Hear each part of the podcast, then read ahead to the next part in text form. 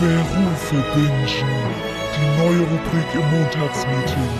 Filme, Serien und die medialisierte Darstellung von Berufen. Präsentiert von Dunja und Nessie. Hi Leute, herzlich willkommen in einer neuen Ausgabe von Berufe bingen. hey, das war nicht abgesprochen, es war echt geil. Wir sind wieder da. Es geht wieder um die medialisierte Darstellung von Berufen. Lasst uns den ganzen Stress und die ganze scheiß Quarantäne hinter uns lassen und einfach mal über was komplett anderes reden. Oder Nessie, was sagst du dazu? Ich fühle mich gerade wie so ein Morgenshow-Moderator, sorry. Ich bin voll dabei. Ich kann's kaum erwarten, bis du endlich einsteigst und mit der nächsten Frage durchschallerst, die ich beantworten werde. Selbstverständlich mit meinem umfangreichen Wissen, das ich einen Monat zusammengehortet habe. Wer dieses Format noch nicht kennt, wir unterhalten uns hier über Berufe, die im Fernsehen laufen oder in, auf Netflix oder im Kino oder sonst wo und äh, beschäftigen uns damit, wie die in den Medien dargestellt werden und inwiefern sie der Realität entsprechen. Und dazu haben wir uns wie auch in der letzten Sendung vom März wieder immenses Fachwissen angeeignet und auch Gästeinterviews gemacht. Dazu später mehr. Leute, kennt ihr alle Jan Böhmermann? Ich hab, ich hab, ich hab, ich hab Polizei. Das war falsch betont. Ich hab Polizei. Genau, heute, äh, da fällt mir aber gerade auf, so weit weg ist es gar nicht von Quarantäne und so weiter, weil Polizei ist auch ganz viel draußen unterwegs und deswegen kommt heute die medialisierte Darstellung des Berufes des Polizisten beziehungsweise der Polizistin. Ist das nicht toll, Nessie? Ah, das ist so spannend. Ich finde es auch so schön, dass wir immer nur Frauen moderieren, weil die Männer keinen Bock haben. Ich find's herrlich. Ja, wir haben wieder einen Gast eingeladen, beziehungsweise schon voreingeladen und interviewt zu dem Thema. Das ist die Maja. Wir steigen aber erstmal ein mit äh, kurz einer allgemeinen Erinnerungsauffrischung von Polizeiserien oder Polizeifilmen. Nessie, nenn mir doch mal eine Polizeiserie, die du sehr gerne magst. Also ich kann dir auf jeden Fall von einer Serie erzählen, die ich als Kind abgöttisch geliebt habe, und zwar war das Kommissar Rex. Warum zur Hölle kennt das keiner mehr? Boah. Kommissar Rex, ey, wirklich, das ist wirklich episch. Ein Hund, ein Polizeihund, eine Serie um einen Polizeihund. Ja, Was ist das für eine geile Idee? Wirklich, das ist der billigste Arbeitnehmer der Welt, weil du bezahlst ihn nicht mit Gelb, sondern äh, mit Gelb. Ja, du bezahlst nicht mit Gelb, nee, sondern mit grünen Scheinen. Wir haben zu viel Scribble gespielt, pack Ja. ich nicht mehr. Ähm, man bezahlt ihn nicht mit Geld, sondern mit Leberkassemmeln. Wie süß ist es? Und er ist schlauer als Menschen. Ist auch noch viel besser. Da muss ich dich aber fragen, also wenn du mich jetzt schon so ausfragst, welche äh, Serien ich kenne, die mit der Polizei zu tun haben, gehörst du zu den Leuten, die ähm, Tatort geschaut haben? Eine Zeit lang, ja. Das, was mich bei Tatort so krass abfuckt, ist, es gibt ja pro Bundesland, also nicht nur, ist ja nicht nur auf Deutschland ähm, fokussiert, es gibt ja auch einen Tatort in Österreich und so weiter. Für jeden Einsatz gibt's ein Kommissarenteam. Und ich finde die Kommissarenteams manchmal so krass nervig oder so schlecht zusammengewürfelt. Also ich sag schon mal, mein Lieblingstatort ist der Kölner. Den mag ich am allerliebsten. Und der schlimmste ist der mit diesem. Ha- Hast du Tatort geschaut? Ich habe Tatort geschaut, wo ich sehr beeindruckt war, dass die schon 4K-Auflösung hatten, wo die Leute zu Hause noch nicht mal eine 4K-Glotze hatten. Also die waren der Zeit immer einige Schritte voraus. Also ich habe mal ein paar Folgen miterlebt, ja, aber äh, wie du aus der letzten Berufe Bingen-Folgen weißt, bin ich eher so der Krankenhausserientyp. Ja, stimmt. Nee, mir fällt gerade nicht ein, welcher Tatort es ist. Warte, ich google mal mit diesem nervigen Typ. Ähm, der ist Chirurg, also der ist dieser nicht Schönheitschirurg, sondern dieser Leichenchirurg. Oh Mann, wie heißt es? Tatort Leichen. Forensiker? Nee, das sind die, die äh, den Tatort. Äh, wie heißt denn das? Ah, warte mal, es könnte Münster sein. Ich glaube, ich hab ihn. Nee, doch nicht, oder? Doch, Jan-Josef Liefers. Sorry, Jan-Josef, falls du das hörst. Aber wirklich, das, der Tatort, das geht gar nicht. Der ist fast auf einer Ebene mit Nick Chiller. Kennst zur du Nick Chiller? Ist, wer ist Nick Chiller? Das ist der, ähm, wie heißt der nicht Till Lindemann? Äh, Till Schweiger. ist ja fast das Gleiche.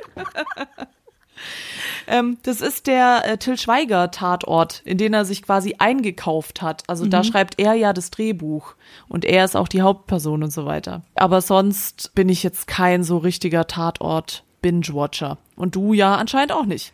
Aber dafür Meine Mutter. Denn ja, ich weiß, ich habe diese Mutterkarte in der letzten Folge schon gespielt, aber meine Mutter steht total auf diese ganzen amerikanischen Serien und die hat damals diese ganzen CSI Miami, Navy, CIS, Law and Order, die hat das alles geschaut und äh, bei Law and Order war ich auch eine sehr, sehr lange Zeit mit auf dem Boot drauf. Aber seit Netflix existiert, bin ich äh, eher so gespreadet für alles. Ich muss ja auch sagen, ich habe mich im Vorhinein ein bisschen schlau gemacht, was Serien und Filme im Polizeibereich betrifft. Und ähnlich wie bei der letzten Arztsendung von Berufe Bingen habe ich es ein bisschen aufgeteilt in amerikanische und deutsche Produktion und musste zu meinem Erschrecken feststellen, dass auch da ähnlich wie bei den Arztserien scheint ein Trend vorbeigegangen zu sein. Die, die ich gefunden habe, vor allem im Filmbereich, sind alle wahnsinnig alt. Mhm. Und bei denen, die neu sind, also die es jetzt noch gibt, sowas wie äh, True Detective oder Fargo oder sowas, da clustert sich dann irgendwie nochmal in Netflix-Produktionen oder in TV-Produktionen. Da habe ich mich auch ein bisschen gefragt, was da der Unterschied ist, aber da äh, kommen wir gleich nochmal dazu.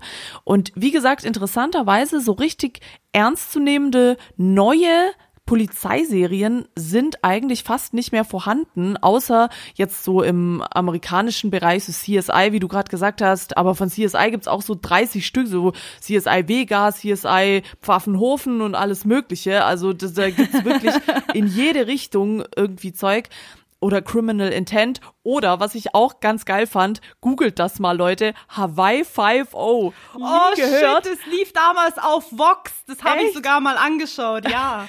hey, ich habe das nie gehört, aber das Cover, das ist einfach nur wild. Also okay, da habe ich, ich echt das Cover kurz, anschauen. Bitte, da hab ich habe es gerade nicht im Kopf. Da habe ich ähm. echt kurz überlegt, was zur Hölle ist das denn? Aber es war so trashig. Es hat mich ein bisschen an Sharknado erinnert. Oh, geil. Oh, geil. Das erinnert mich so ein bisschen an diese ganzen Werbecover von Brooklyn Nine-Nine, als sie auf diesem äh, Drehspot waren. Erinnerst du dich an die ja, Folge? Ja. Auf jeden Fall hat sich das da so ein bisschen herauskristallisiert, dass es da erstens so Genreunterschiede gibt. Also entweder ist es mega ernst, äh, also sowas wie Green Mile, wobei das ist auch nicht wirklich ein Polizeifilm und so, oder es ist in Richtung Comedy. Was voll oft wird sich irgendwie über Polizisten lustig gemacht. Da gab es solche Sachen wie Bad Boys zum Beispiel. Kennst du das mit Will Smith? Ja, ja, habe ich sogar erst angeschaut, den ersten und den zweiten Teil. Die sind, glaube ich, zurzeit auch auf Netflix vorhanden. Der ist eigentlich schon eher das Action-Genre, aber die Schauspieler, also Will Smith und der andere Larry, ich weiß gerade nicht, wie er heißt, ähm, die sind aber eher so auf Humor. Also weißt du, die sind so wie Brüder und die machen alles so auf ein bisschen witzig und entspannter, aber auch einfach, weil die kulturelle Lage in Amerika ganz anders ist als in Deutschland, weil dort einfach es viel öfter Städte gibt oder Bezirke gibt, die halt die Polizei mehr verachten. Also bei uns in Deutschland siehst du halt mal irgendwo unter einer Isarbrücke ACAB und denkst du so, ja, okay, das ist von irgendwelchen Punks hingesprayt worden, aber eigentlich ist hier unser System einigermaßen in Ordnung. Wenn du jetzt aber im Vergleich mal anschaust, ähm, was für ein Rassismus immer noch in äh, Amerika herrscht, dass Polizisten ihre Position ausnutzen und andere Leute ähm, nur wegen ihrer Hautfarbe verurteilen, verhaften oder verprügeln, da gab es ja auch in den letzten Jahren super viele Demonstrationen Demonstrationen. Super viele Polizisten wurden ja auch vor Gericht gestellt. Und ich denke mal, ähm, sie haben bewusst Filme vielleicht auch so ein bisschen in diese also witzige Schiene reingerückt, um einfach nochmal diese Ernsthaftigkeit aus dem Polizistenberuf rauszunehmen, um denen zu zeigen, hey, das sind auch nur Menschen und die sind einfach auch nur, ja, sind auch nur Menschen, sind ja auch nur nett. Irgendwo. Das ist, das ist auch ein sehr guter Punkt, was du gerade sagst, weil das auch ein bisschen die Frage beantwortet, die ich vorhin schon angerissen hatte mit diesem, warum gibt's eigentlich so wenige Polizei, also ja, ich will jetzt nicht sagen wenige, aber es sind nicht so viele, wie ich dachte. Ich meine, wenn man so dieses Wort hört, Polizeiserie, denkt man so, ja, da gibt's ja CSI und Tatort und was weiß ich alles. Mhm. Aber es waren verhältnismäßig schon wenig. Und das, was du gerade sagst, es könnte eigentlich sogar eine Antwort darauf sein, weil klar, in den USA nochmal was ganz anderes, auch so schwarze Polizisten und so sehr grenzwertig immer, da regen sich immer viele auf, warum gibt's es nicht mehr und so weiter. Und in Deutschland könnte ich mir halt auch vorstellen, dass da viele einfach vieles auch nicht dürfen. Weißt ja. du, dass da einfach in den Medien nicht so viel Reales dargestellt werden darf, wie es wirklich ist. Mhm. Und deswegen haben die da wahrscheinlich Schwierigkeiten, solche Sachen zu veröffentlichen überhaupt. Ja, das Polizeigenre ist eher ein bisschen schwierig, weil also es, es gibt natürlich nur bedingt ähm, Serien und Filme, die ja irgendwo aus der Polizeiperspektive heraus erzählen, sondern es gibt auch ganz andere Filme, die aber auch irgendwo mit der Polizei zu tun haben. Paradebeispiel ist Schweigen der Lämmer also ja. natürlich geht es da nicht um die Polizei selbst, aber die Polizei ist ja da auch irgendwo involviert. Dann gibt es diesen Zodiac Killer, davon gibt es auch einen Film, 12 Monkeys, Sieben mit Brad Pitt, eines ja. der besten mhm. Filme überhaupt. Wahnsinn. Es ja. ist, äh, da geht es aber immer mehr um den Bösewicht. Also da wird der Bösewicht mehr in den Vordergrund gerückt als ähm, die Polizeiarbeit selbst, obwohl sich das ja eigentlich die Hand nimmt. Das ist ja wie, äh, keine Ahnung, Wolf gegen Schaf oder so ähnlich. Ja. Oder wie heißt das Sprichwort? Äh, Wolf im Schafspelz? Ja, egal, lassen wir das. Ähm, nee, aber ich verstehe deinen Punkt. Ja, es ist tatsächlich auch diese ganzen Serien, die ich gerade aufgezählt habe, viele von denen sind tatsächlich auch nicht wirklich Polizeiserien. Also es geht schon vorrangig eher um die Handlung drumherum, so wie du es gerade gesagt hast. Warum auch immer, ich finde, es ist ja eigentlich ein total interessanter Beruf, aber wie wir gerade schon gesagt haben, diese Einschränkung in der Informationsfreiheit, was diesen Beruf an sich angeht, könnte dabei eine Rolle spielen. Ein Trend, der sich aber in den letzten Jahren, habe ich das Gefühl, so ein bisschen aufgebracht hat, ist das mhm. Barbara Salisch-Prinzip, nämlich so Polizeisendungen im TV beziehungsweise auf YouTube. Das ist ja sowas ganz Neues, was sich irgendwie die Kids reinschallern, habe ich gehört. Mhm. So Fake-Dokus, beziehungsweise man weiß nicht, ob es fake ist, vielleicht ist es auch real, wo da Franz den 21-jährigen Ali im AMG an der Autobahn anhält und plötzlich 80 Kilo Kokain im Kofferraum findet. Ob das wirklich real ist, sei mal dahingestellt. Aber das ist wohl der neue Shit irgendwie, habe ich gehört in der Zielgruppenanalyse. und äh, das ist mal was ganz anderes. Also vor allem gibt's da auch welche, die ja echt sind. Dazu aber später mehr. Ja, wie gesagt, filmtechnisch sieht's da relativ mager aus. Der erfolgreichste Film, den ich noch finden konnte, der ein bisschen was mit Polizei zu tun hat, war Erkan und Stefan. Aber sonst der Rest. Boah, scheiße. Ja, hey, wirklich, ich, als ich es gesehen habe, ich habe richtig Bock, das mir jetzt nochmal reinzuziehen. Also ich habe Erkan und Stefan geliebt früher, geliebt, wirklich, ich fand das so geil. Shoutout an Bully, wirklich einen der besten Männer in der Comedy-Branche. Aber ja, sonst sah es da relativ mager aus, deswegen bleiben wir doch bei den Serien, wenn wir schon bei Filmen nicht so viel finden. Nessie und ich haben, glaub beide eine gemeinsame Lieblingspolizeiserie und das ist Brooklyn 99. Da ich seit geschlagenen, paar bestimmt zehn Jahren unsterblich in Andy Samberg verliebt bin. Seit Saturday Night Live Zeiten ist natürlich völlig klar, dass Brooklyn 99 meine Lieblingsserie ist, weil er da mitspielt und weil ich Lonely Island liebe und alles, was er macht, einfach genial und witzig und charmant ist. Und Nessie, warum feierst du die Serie so? weil du sie so feuerst. Nein, aber es ist ein witziges Genre. Das ist so ein bisschen wie Scrubs, also vom Vergleich hier. Wir, wir feiern beide ja auch Scrubs total. Ja. Es gibt natürlich sehr viele Parallelen hier auch mit Scrubs. Bei Scrubs gibt es die ähm, Krankenschwestern, die Pfleger, whatever, die Ärzte. Bei Brooklyn Nine-Nine sind es halt die Polizisten, aber trotz alledem ist da einfach dieser gewisse Humorfaktor gegeben und es ist nicht wie bei Bad Boys, dass es primär ein Actionfilm oder eine Actionserie ist, sondern nein, es geht hauptsächlich hauptsächlich einfach nur um die Belustigung. Ja, ich finde sogar fast eher, ich, ich, ich sehe das gar nicht so krass so. Ich finde, es geht eher um die Vermenschlichung. Also es geht halt voll krass schon um den Beruf. Man kriegt so witzige Einsichten in den Beruf. Ich finde eher, es ist nah am Mensch einfach gemacht. Genauso wie bei Scrubs. Da siehst du halt, diese Leute haben die gleichen Probleme wie wir, äh, finden vielleicht eine Zeit lang keine Wohnung, haben kein Geld. Also es sind quasi so Sachen, mit denen man sich identifizieren kann, aber halt nicht auf dieser ernsten Ebene, so dass du völlig depri bist nach jeder Folge, sondern wie du sagst, auf dieser lustigen Ebene. Aber ich finde, der Hauptfaktor, den diese Serie zum Beispiel jetzt liefert, ist, dass es total nahe Mensch ist und dass man sich total vorstellen kann, dass es wirklich so ist. Ja, da gebe ich dir total recht. Vor allem am Anfang merkst du ja sofort, dass jeder Hauptcharakter irgendwo sein, sein eigenes Charakterbild hat, wie zum Beispiel Rosa Diaz ist so die Badass-Frau, die nie lacht macht. Oder Amy Santiago ist äh, das Girl, das halt mega der Streber ist, so ähnlich wie bei Scrubs Elliot, dass man sagt, okay, diese Person ist am Anfang turbo annoying, aber man mag sie doch irgendwann später. Und was ich auch sehr spannend dabei finde, ist, dass man mit jedem einzelnen Charakter sich irgendwo verbunden fühlt und jeder Charakter die auch irgendwo ans Herz wächst. Also gebe ich dir da total recht, dass eine Vermenschlichung besteht. Aber jetzt habe ich eine Frage an dich. Mhm. Wie sehr denkst du, bist du ein Brooklyn Nine-Nine Profi? Ähm, boah, ja, ich, ich bin ich mir nicht ganz sicher. Ich könnte im Mittelfeld sein. Wieso? Wenn du möchtest, ich habe eine sehr, sehr alte Webseite wieder ausgekramt.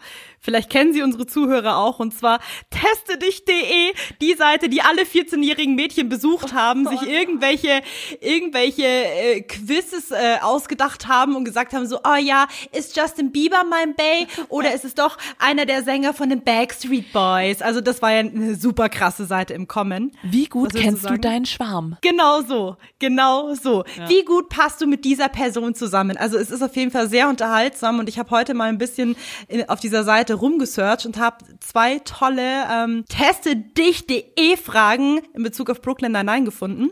Und da gibt es eine, die ist turbo, turbo schwer. Ich habe sie auch gemacht und ich habe erst die letzten Wochen durchgebinged von Brooklyn Nine-Nine und ich hatte nur sechs von zehn richtig. Aber es gibt noch eine, die ist so ein bisschen leichter, würde ich mal sagen, und auch ein bisschen witzig gemacht. Also stell dir mal so den Humor einer 16-Jährigen vor. Okay, ich will die Schwere, aber. Ja, du bist die Schwere? Ja. Dann pass auf, ich teile jetzt meinen Screen mit dir. Okay. Es wird jetzt richtig spannend. Oh, oh, das ist ja richtig wild jetzt hier. Darauf warst du nicht vorbereitet. Was da wohl, was da wohl jetzt passiert? So, liebe Dunja, ich lese laut vor, damit unsere Zuhörer nämlich fleißig mitraten Ah, können. warte, warte denn, noch kurz, warte kurz. Äh, wer wird Millionärmusik? Denn jetzt beginnt die erste Frage zu Bist du ein Brooklyn Nine-Nine-Experte? Frage 1. Wie heißt die Hauptfigur in der Serie? Jack Peralta, Jake Poralta, Charles Boyle oder Joke Peralta? Das Geile ist, du hast auch die richtige Antwort falsch vorgelesen. Du hast gesagt Jack Peralta. Aber der heißt Jake. Ups. Stimmt. Aber es ist A, es ist Jake Peralta, ja. okay. Liebe Zuhörer, viel Spaß beim Mitraten. Ist bestimmt mega spannend gerade. Frage 2. Wieso wurde Jake Polizist? A. Weil er seine Mutter beschützen wollte. B. Wegen Amy. C. Wegen Stirb langsam. Oder D. Er wollte gar kein Polizist werden, hat aber die Bewerbung an die falsche Adresse gesendet. Story of my life. Ähm, ich wünschte, es wäre das letzte, aber es ist wegen Stirb langsam. Tatsächlich. Das ist aber ein sehr guter Punkt, um kurz mal einzuschreiten und vorzustellen, wer heute mit uns zusammen die Sendung macht. Das ist nämlich die liebe Maya, eine Polizistin aus München. Aber die Maya ist nicht nur eine Polizistin wie jede andere, denn Maya war früher mal ein Mann. Das heißt, es ist eine Transgender-Polizistin, die uns die Frage beantwortet hat, die Nessie mir gerade gestellt hat, nämlich warum sie Polizistin geworden ist, wie das funktioniert und noch ein bisschen was über sie selbst, weil bei so einem interessanten Charakter kann man nur noch mal nachfragen. Deswegen hier die Antwort von Maya. Ja, ich bin inzwischen seit 32 Jahren bei der Bundespolizei und habe mich 1988 damals beim Bundesgrenzschutz beworben, bin eingestellt worden mit ganz zarten jungen 16 Jahren und habe das bis heute absolut nicht bereut. Ähm, es ist nach wie vor und auch schon als Kind das Ziel gewesen, zur Polizei zu gehen und ist wie gesagt nach wie vor immer noch mein Traumjob. Bin inzwischen ähm, bei der Bundespolizei in Rosenheim tätig, ähm, gehöre hier zur Führungsgruppe der Bundespolizei dazu und organisiere hauptsächlich hier auch im Innendienst die ähm, Unterbringung, Versorgung von der ganzen Polizei ähm, in ähm, Bayern und Süddeutschland. Ähm, macht das auch im Auftrag von noch höheren ähm, Organisation der Bundespolizei in in Potsdam, bei dem ich auch jetzt gerade in der Krise eigentlich täglich im Dienst bin. Ja, äh, wie wir von Maya jetzt gehört haben, gibt's auch ganz andere Gründe, als stirb langsam Polizist zu werden. Ihre Antwort ist ja ein bisschen professioneller ausgefallen. Find's aber doch sehr interessant, weil ich das sehr oft höre, dass wirklich Leute von Kindesbeinen auf Polizisten werden wollen. Ich glaube, äh, das ist, weil dieser Polizistencharakter ist gleichzeitig auch so ein bisschen ein Heldencharakter. Ja, natürlich. Ich meine, die ersten Berufe, die dem Kind nahegebracht werden, sind komischerweise Arzt, Feuerwehrmann und Polizist. Aus diesen ganzen kleinen Bildern und äh, aus den ganzen kleinen Bilderbüchern und die man nicht alle kennt. Also so war es zumindest bei mir. Ja, das stimmt. Also da sehen wir jetzt die Schnittstelle. Wie wird es in den Medien dargestellt, warum Leute Polizisten werden? Also in dem Fall jetzt Jake Peralta wegen Stirb langsam. Ich finde diese Tatsache, dass er wegen einer anderen Polizei Sendung beziehungsweise eines Polizeifilms er Polizist geworden ist. Weil das ist ja eigentlich genau unser Steckenpferd jetzt hier gerade, dass Leute den Beruf ausüben wegen eines medialen Einflusses. Ja, Nessie, lad bitte nächstes Mal Andy Samberg ein, okay? Okay, dazu kann ich nichts weiter sagen, außer die Frage. Wie heißt Rosa Diaz in echt? Stephanie Beatrice? Stephanie. ja, es tut mir leid. Ich weiß, ich finde das immer so schrecklich, dass die amerikanischen Namen immer cooler klingen als die deutschen. So Christian, Ja, Christian. ja. Melissa Fumero oder Chelsea Peretti? Stephanie Beatrice. Das Die erste. Stephanie. Steffi, Okay. äh, hi Steffi. Grüß dich, hi Steffi. Okay, kommen wir über zu Frage Nummer 6. Wie heißt Captain Holz selbst gegründete Organisation für homosexuelle Polizisten? Und das wird jetzt für mich das Schwierigste auf der ganzen Welt ist vorzulesen. Antwortmöglichkeit A, OFHP. Antwortmöglichkeit B, AGA GLNYCPA. Oder C, AG, AGLNYPA. Also das ist ja wirklich so unmöglich. Oder Antwortmöglichkeit D. Homosexuelle Menschen haben die gleichen Rechte wie alle anderen und es ist eine Schande, dass jemals etwas anderes gedacht wurde. Äh, ich glaube, dass mich noch dran zu erinnern, dass das ein Zitat sogar von Captain Holt ist. Also um dir schon mal ähm, vorwegzunehmen, diese Antwort ist absolut falsch. Er Oh. hat wirklich eine Organisation gegründet, einfach aus dem Grund, weil Captain Holt zu seinen Zeiten, als er Polizist geworden ist, keinerlei Möglichkeit hatte, sich als schwuler Polizist zu etablieren und er aus dem Mut heraus diese Organisation gegründet hat. Die heißt, glaube ich, Aglynykpa. Also vers- schaut euch die Serie an, man kann es wirklich nicht aussprechen. Aber nicht nur er hat eine Story bezüglich der Homosexualität am Arbeitsplatz, sondern auch Maya. Wir hatten nämlich Maya dazu interviewt, weil sie uns ja in einem Vorgespräch schon erzählt hatte, dass sie eine Geschlechtsumwandlung hat machen lassen. Und wir hatten sie daraufhin gefragt, wie das berufliche Umfeld das bei ihr angenommen hat. Bis jetzt betrachtet war meine Zeit bei der Bundespolizei nach meinem Outing vor drei Jahren eine super Zeit. Also ich bin super positiv aufgenommen worden.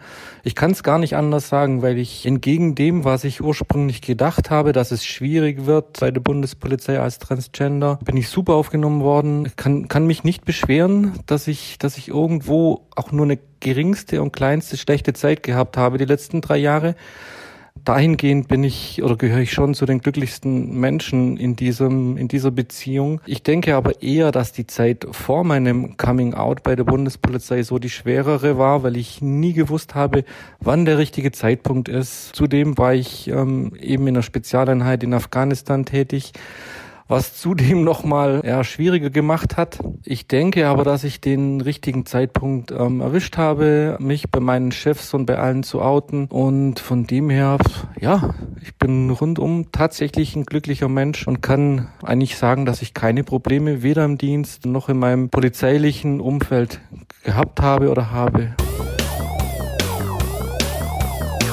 Ja, ich muss sagen, Mayas Antwort deckelt sich auch ein bisschen mit dem, was auch bei Brooklyn Nine-Nine gezeigt wird, oder? Ich meine, wir haben jetzt bei Brooklyn, total.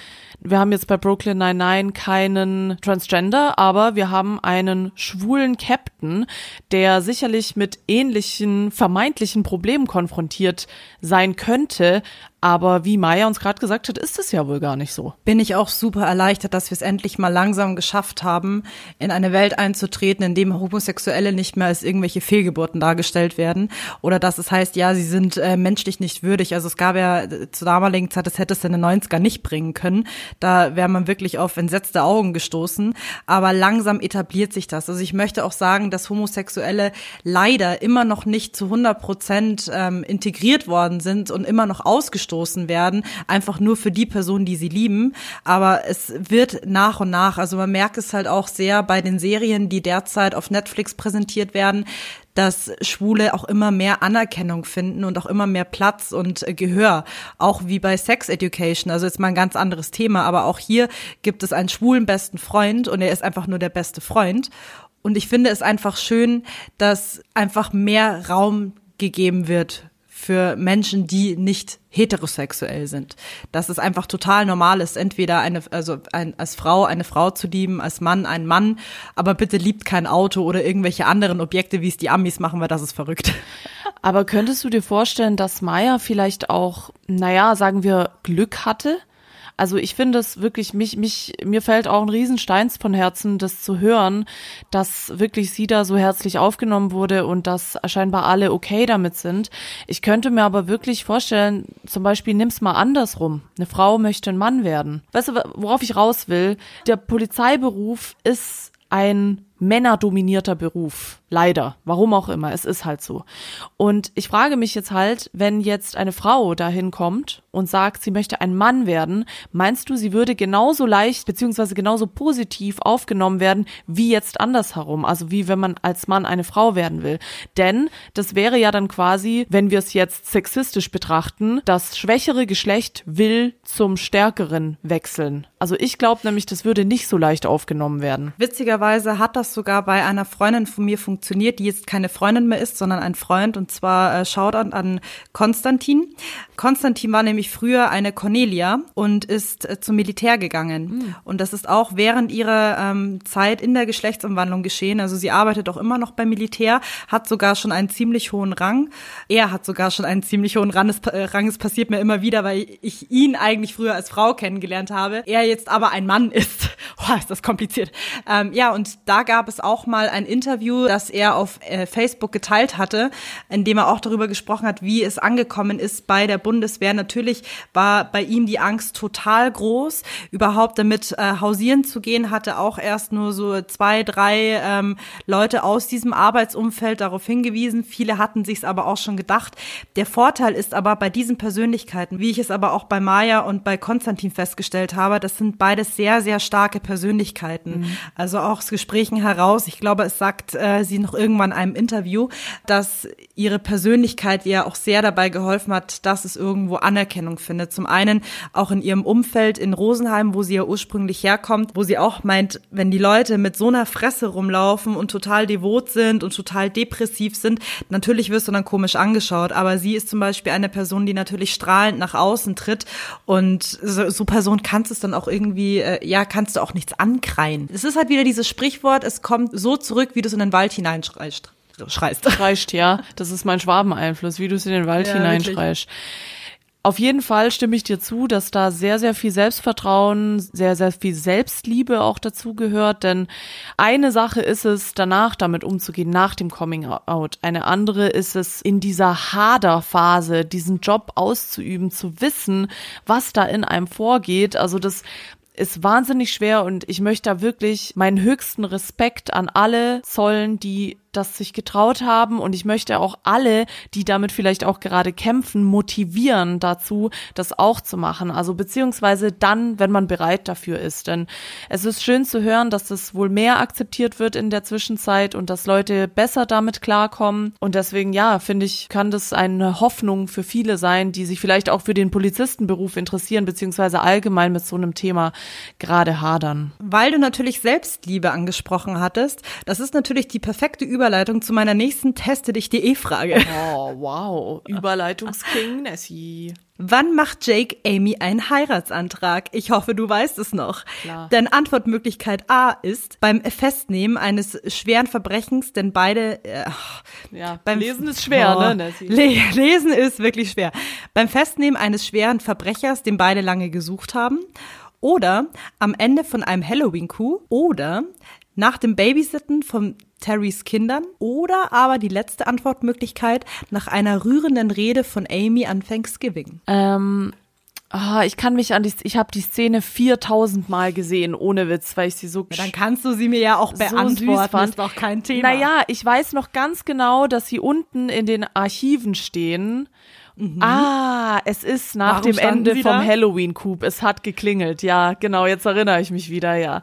Es ist nach der Halloween-Jagd, da hat er ihr den Antrag unten im Archiv gemacht. Oh, das war so süß. Oh, so romantisch. Ich bin gerade eher wieder auf äh, How I Met Your Mother. Also zurzeit werden die alten Folgen wieder ausgekramt und ich bin gerade bei der Szene, wie Barney Stinson Robin Schabatsky einen Heiratsantrag macht und das fand ich echt romantisch. Boah, aber das ist ja fast schon übertrieben, ne? Das ist ja so oben auf dem Empire State Building. Auf irgendeinem so hohen Gebäude, ja. Ja, ja gut, dann äh, machen wir doch äh, einfach mal weiter in unserem Quiz. Keine Sorge, liebe Donier, es werden nur noch zwei weitere Fragen folgen und dann sind wir durch und dann sehen wir, ob du ein Brooklyn Nine-Nine-Experte bist. Wuhu. Und zwar, wie heißt Charles Adoptivsohn? A. Du Nikolaus. brauchst gar nicht weiter vorlesen, das ist der beste Name der Welt, Nikolasch. Das ist wirklich, das ist so ein epischer Name, so würde ich mein Kind auch nennen. Nikolasch. Gut, dann lass mich wenigstens noch äh, Captain äh, Letlandor vorlesen, weil den Namen finde ich sehr sympathisch.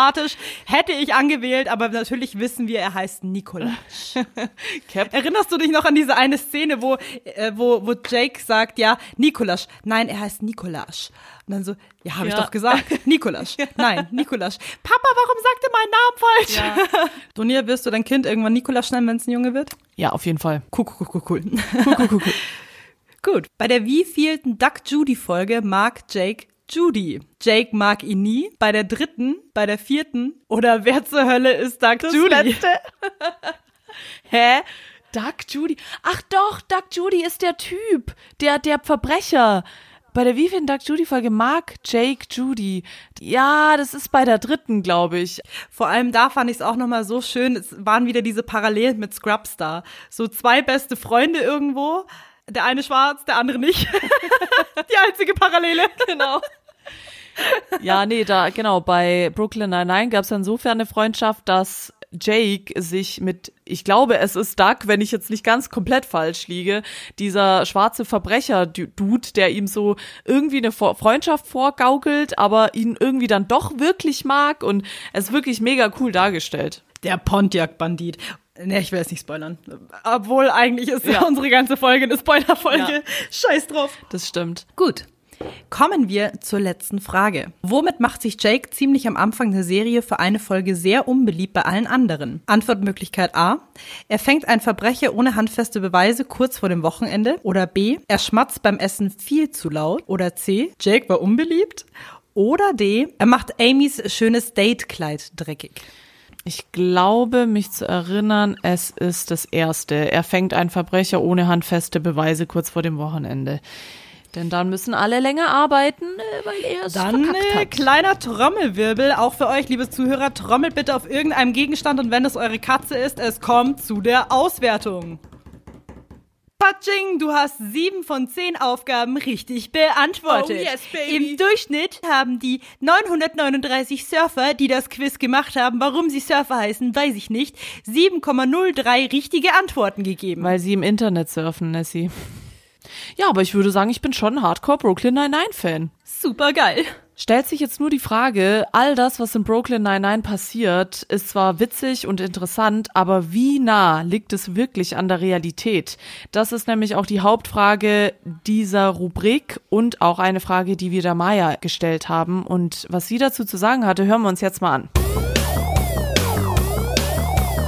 Zum einen denke ich, ähm, dass alle Menschen, die an Polizeiserien interessiert sind und diese natürlich im Fernsehen schauen, schon ähm, unterhalten werden wollen. Das heißt, da muss ein bisschen Action dabei sein. So der normale tägliche Polizeialltag, der spiegelt sich meines Erachtens nach nicht in den alltäglichen Polizeiserien wieder. Man nehme da zum Beispiel Cobra 11 für den polizeilichen Alltag natürlich vollkommen übertrieben. Die Menschen, die natürlich sowas sehen wollen, die würden sich mit dem normalen polizeilichen Alltag fast langweilen. Es gibt aber natürlich auch ähm, Serien im Fernsehen, auf Streife zum Beispiel. Das sind Serien, da spielen unter anderem auch Kollegen von mir mit, die ich persönlich kenne, die ähm, haben natürlich ihr Drehbuch, das aber durch das, dass sie tatsächlich Polizeibeamte sind, angelehnt ist an den polizeilichen Alltag. Ich würde persönlich aber auch sagen, das spiegelt nicht den täglichen Alltag wider, sondern das sind natürlich ausgesuchte Fälle, die man im Fernsehen bringt, um die Menschen zu unterhalten. Ja, zum anderen gibt's dann natürlich auch Polizeiserien auf unter anderem YouTube. Ähm, da nehmen wir jetzt her eine Serie im Einsatz, absolut real. Das sind keine Schauspieler, das sind Kollegen, die von unserer Mediengruppe begleitet werden. Ähm, das sind inzwischen, glaube ich, schon über 20 Folgen im Bereich Bahnpolizei zum Beispiel, GSG 9, ähm, alles Spezialverwendungen, die wir auch haben auf See. Und da werden unsere Kollegen einfach begleiten, begleitet. Und die Serien und die Folgen, die zeigen tatsächlich das alltägliche Leben bei uns und auch ähm, die Realität. Also das würde ich in Sachen Realität dann eher bevorzugen, wenn jemand Interesse hat zu sehen, was macht die Polizei tatsächlich. Also ich fand Mayas Aspekt super interessant, als sie gesagt hatte, dass diese einzelnen Serien natürlich nicht an der Realität irgendwo angelehnt sind. Kann man absolut bei Cobra 11 nachvollziehen. Das ist ja wie jeder Actionfilm aus Amerika, wo alle zwei Minuten irgendwas auf einer Autobahn explodiert. Das sind ja die guten alten Autobahnpolizisten, falls ihr sie nicht kennt. Muss ihr aber in einer Sache widersprechen und zwar auf Streife. Ich habe natürlich, als sie mir das Feedback gegeben hatte, bezüglich dieser Serie mal auf YouTube nachgeschaut und auf Streife, das erste, was ich gefunden hatte, war ein achtminütiger Ausschnitt mit dem Titel Mein Mann betrügt mich, Hochschwangere bewirft Auto mit Stein. Und jetzt kommen wir zu einer ganz witzigen Situation. Sowas ist mir schon mal passiert. Das war, also ich war nicht hochschwanger. Ich.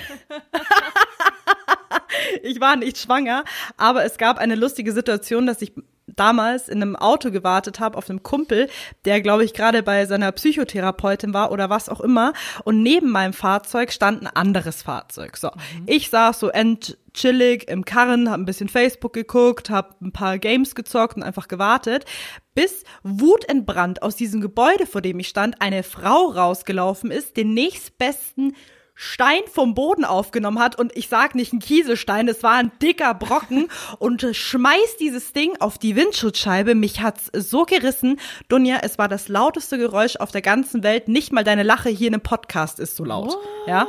Warum? Also Warum das war echt das abartig.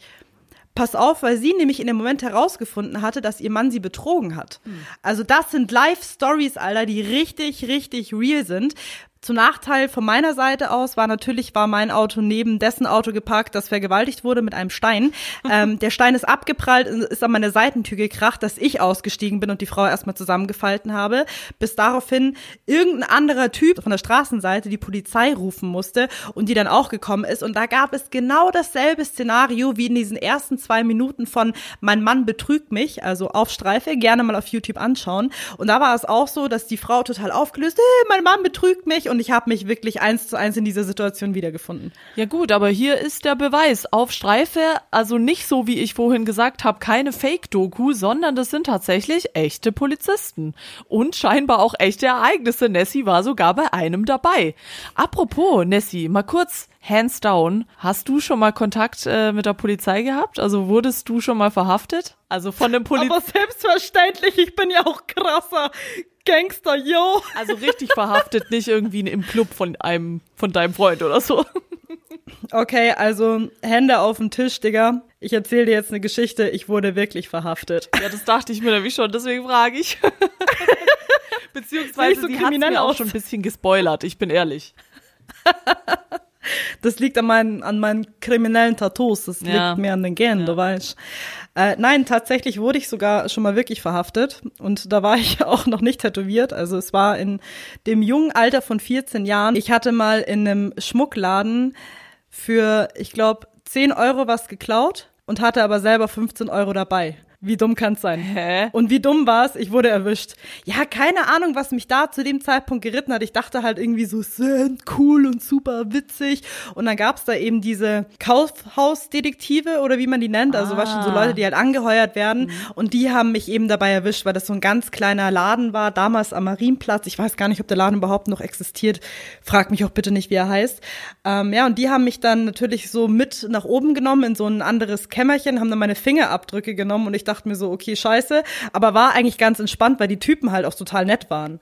So, und ich dachte mir so, ja, mein Gott, was soll passieren? Bin dann mit denen aufs Revier gefahren, dann wurde halt eine Zeugenaussage vernommen, meine Eltern wurden angerufen, die waren dann natürlich auch ein bisschen pisst, aber die haben mich jetzt auch nicht fertig gemacht, aber es war meine erste und letzte Straftat, to be honest.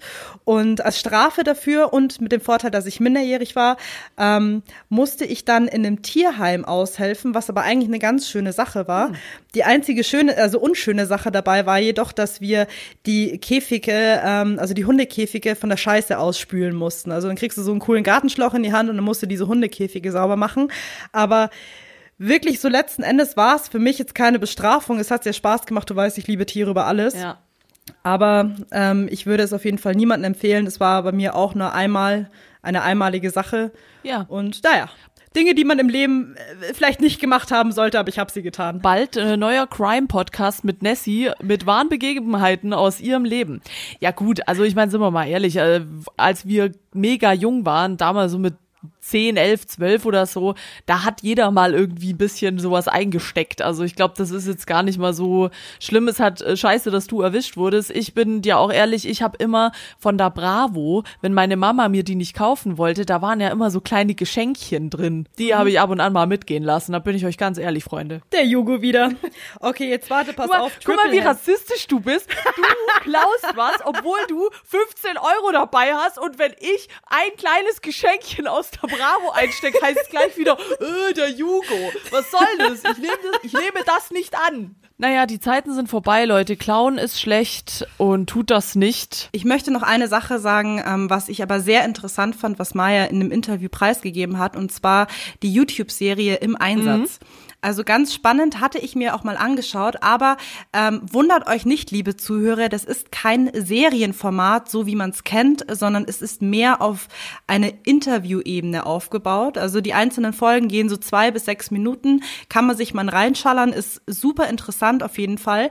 Ähm, in diesen zwei bis sechs Minuten wird es super krass dramatische Musik geben. Letzten Endes passiert überhaupt nichts, aber die Leute werden zu ihrem Beruf interviewt und geben natürlich Informationen preis, was sie überhaupt den ganzen Tag machen. Also sehr spannend, ähm, lohnt sich auf jeden Fall mal reinzuschauen, weil ich auch beispielsweise nicht wusste, dass man die Bundespolizei überhaupt in so verschiedene Kategorien setzen kann. Man kennt ja keine Ahnung, Kriminalpolizei, dann kennt man die ähm, Schreibteufelchen, die dir so einen Strafzettel noch vorne an die Windschutzscheibe ranheften. Nein, es gibt laut dieser Serie ganz viele, laut dieser Interviewreihe ganz unterschiedliche Berufsbezeichnungen, wie zum Beispiel eben der Bundespolizist, aber auch die Bereitschaftspolizei, Bahnpolizei oder, wie man es auch so schön sagt, Bereichsschutz von Bundesorganen. Ganz interessant. Ja, das klingt wirklich sehr interessant. Und wie vorhin schon angeschnitten, scheint ein neuer Trend zu sein, diese Interviewreihen, Doku-Reihen oder was auch immer auf YouTube. Also warum nicht? Kann man sich auf jeden Fall mal geben. Was ich aber auch sehr interessant fand, was sie gesagt hat, ist, dass tatsächlich viele echte Polizisten das nebenberuflich machen. Also dass sie quasi Schauspieler sind. Das hätte ich jetzt nicht gedacht. Also ich habe immer gedacht, die sind entweder alle fake oder alle echt. Aber scheinbar ist es ja sogar bei der echten Polizei noch so ein zweites Standbein, bei solchen Sachen mitzuwirken. Erinnert mich auch wieder sehr ähm, an Brooklyn Nine-Nine, wo es ja auch diese eine Folge gab, in denen Jack Peralta und Rosa auf so einem Filmset gerufen wurden, wo sie mehr oder weniger die Unterstützung für die Schauspieler waren und ihnen erklärt haben, wie die Polizeiarbeit richtig funktioniert, damit es natürlich auch authentisch wirkt in Filmen oder eben Serien. Und das finde ich auch ganz spannend, dass sowas natürlich auch existieren muss. Klar, weil woher sollen die überhaupt wissen, wie man überhaupt bei der Polizei arbeitet, wenn man noch nie Polizist war? Und das ist nicht nur bei Brooklyn Nine-Nine passiert, sondern auch bei der Maya. Die wurde nämlich auch mal für so eine Doku-Reihe angefragt und was sie dabei erlebt hat, hören wir uns auch noch mal kurz an. Lustigerweise habe ich letztes Jahr ähm, eine Anfrage von Galileo bekommen für eine Reportage, eine etwas längere Reportage, wo es um mein Leben geht, ganz generell. Mit in die Story gepackt sollte werden eben die Polizei, ähm, vor allen Dingen auch ich als Transgender bei der Polizei. Und das alles sollte verpackt werden in den die in die Galileo-Reportage, was allerdings dann von der Bundespolizei abgelehnt worden ist, weil ich da einfach aufpassen muss, was gerade an die Presse geht und nicht. Also bei Brooklyn 99 hat's geklappt, bei Maya leider nicht. Da haben wir jetzt aber auch die Bestätigung für die Frage von vorhin. Liegt das teilweise daran, dass Polizisten einfach nicht alles über ihren Beruf preisgeben dürfen? Anscheinend schon. Falls ihr jetzt Bock bekommen habt, haben wir die Maya natürlich noch nach ein paar Tipps gefragt, was man denn mitbringen muss, wenn man Polizist werden will oder Polizistin. Für eine Polizei interessiert, ich denke, er ist in der glücklichen Lage, weil zumindest bei der Bundespolizei, ich denke aber auch bei der Landespolizei eine sehr große Einstellungsoffensive läuft, die schon seit inzwischen mehreren Jahren und die wird auch die nächsten Jahre andauern. Das heißt, ein Tipp, welche Polizei die bessere ist oder Bundespolizei, Landespolizei, da sollte, sollte man sich einfach generell vorher informieren bei Einstellungsberatern ähm, im Internet, auf einschlägigen anderen Informationsseiten oder auch auf YouTube.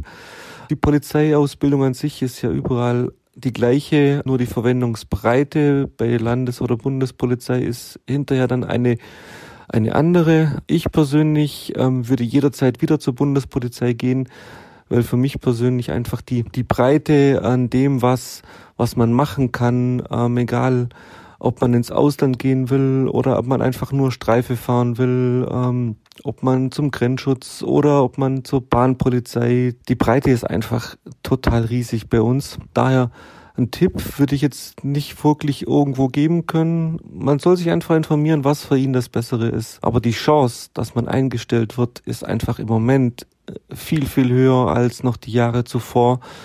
Nicht, dass die Voraussetzungen ähm, leichter sind, einfach nur die Masse an dem, was gerade eingestellt wird, ist, ist natürlich gerade recht groß. Ja, dann noch zu Transgendern, die sich bewerben wollen bei der Polizei. Das war bis jetzt generell gar nicht möglich. Die Überarbeitung der entsprechenden Polizeidienstvorschrift, die ist gerade in Arbeit oder auch schon, schon durch, ähm, soll zumindest 2020 so sein, dass ich auch Transgender ähm, bei der Polizei bewerben können, ähm, was ich persönlich ja einen, einen riesen Schritt nach vorne sehe. Also auch da geht's vorwärts.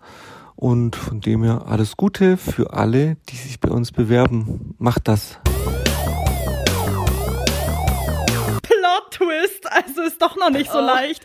Aber wenigstens machen sie jetzt was dagegen. Ja. Also wir sind auf jeden, wir liegen auf jeden Fall schon richtig. Das heißt, natürlich bewegt sich jetzt alles in die Richtung, dass es natürlich auch für Homosexuelle oder für Transgender natürlich die Möglichkeit gibt, ähm, diesen Berufsweg einzugehen. Aber ist auf jeden Fall eine, eine sehr interessante Wendung der Dinge gerade. Ja, aber wie Nessie sagt, wenigstens ist es in Arbeit und man kümmert sich drum und man bemüht sich, dass es dafür auch die entsprechenden Gesetze und so weiter gibt. Was ich aber sehr schön fand zu hören, ähm, als Maya gesagt hat, dass jetzt die Kriterien leichter geworden sind, äh, beziehungsweise nicht wirklich die Kriterien leichter geworden sind, aber die Möglichkeit besser dargestellt wird als in den Vorjahren, diesen Berufswunsch auch wirklich anzugehen.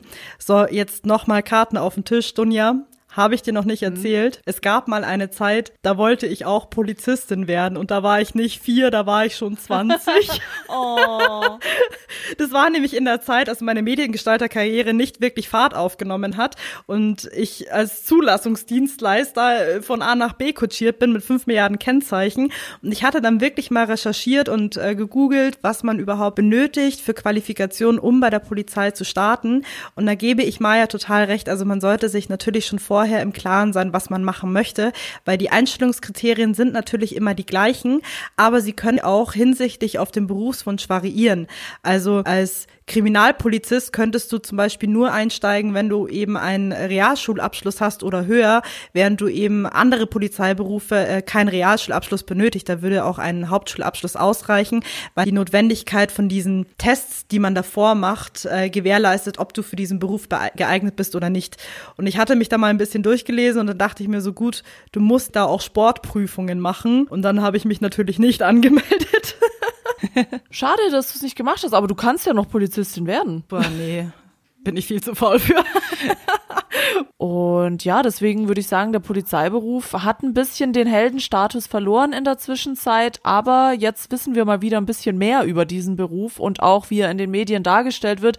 Es ist wohl nicht ganz so interessant, wie das bei Alarm für Cobra 11 und Co. dargestellt wird sagen wir so, etwas weniger Action, etwas mehr Arbeiten. Aber im Großen und Ganzen finde ich, es ist ein interessanter Beruf, den man auf jeden Fall mal angehen kann und wo man sich mal erkundigen kann, wenn man da Bock drauf hat. Ich habe mich natürlich auch erkundigt, weil wie schon in der letzten Berufe-Bingen-Folge wird es auch heute wieder einen Tipp von Nessie geben, was die perfekte Folge ist, die ihr euch reinzimmern könnt, wenn ihr gerade so auf diesen Polizeivibe aufgesprungen seid wie ich gerade. Und zwar eine sehr spannende Serie. Hannibal. Oh. Von den Filmen, von den Filmen auch äh, von Hannibal Lecter ist äh, noch mal eine ganz andere Darstellung und zwar die Perspektive von Hannibal selbst, wie wir ihn eben kennen, aber wie er sehr stark mit der Polizei zusammenarbeitet. Die Serie ist auf jeden Fall nichts für schwache Mägen. Ähm, auch schon die erste Folge ist sehr verstörend. Meines Wissens nach wurde sie in Amerika dann noch irgendwann mal abgesetzt, weil sie zu krass war für den Otto Normalverbraucher Glotzer. Ähm, also wenn ihr einen guten Magen habt und auf abgefuckte Sachen steht, so wie ich, dann schaut euch gerne Hannibal ein. Mein Tipp. Ich kenne diese Serie, habe sie nie gesehen. Das war eine der absoluten Lieblingsserien meiner besten Freundin. Aber erst gestern habe ich mich mit jemandem drüber unterhalten, dass ich solche Serien in diesem Genre überhaupt nicht gucken kann. Ich da so eklige Sachen und so, ja, ich will jetzt nichts spoilern, aber so Thriller, Horror, diese Richtung, da bin ich ganz, ganz schwierig. Aber ich habe auch gehört aus mehreren Ecken, dass das wirklich eine verdammt gute Serie sein soll. Also ist sicherlich empfehlenswert. Ich, mein Magen ist auf jeden Fall zu schwach dafür. Und das war's auch schon wieder von der zweiten Folge Berufe bingen. Wir hoffen, es hat euch Spaß gemacht, genauso viel Spaß wie uns. Und wir hören uns nächsten Monat wieder. Hoffentlich dann nicht mehr in Quarantäne. Wir wissen es nicht. Aber wir geben unser Bestes, euch weiter zu unterhalten, damit ihr gut durch diese Phase kommt und auch durch den Berufsalltag. Und wir hören uns dann in der ersten Maiwoche beim nächsten Berufe bingen mit einem nächsten spannenden, tollen Beruf. Vielleicht ja Hundesitter oder so. In diesem Sinne auch nochmal ein großes Dankeschön an Maja und vielen Dank für das Interview. Hat super viel genau. Spaß gemacht gemacht. Ich hoffe dir auch, wenn du es dir jetzt angehört hast. Und ja, falls ihr einen coolen Beruf habt, wie Hundesitter zum Beispiel, dann meldet euch bei uns bei Instagram oder schreibt uns auf allen anderen Plattformen, wo es nur irgendwie geht, außer Spotify, da geht natürlich nichts. Genau. In diesem Sinne. Wir sind überall und in diesem Sinne, wir hören uns nächste Woche wieder. Ganz klassische Montagsmeeting. Bis dahin, Bussi, Baba.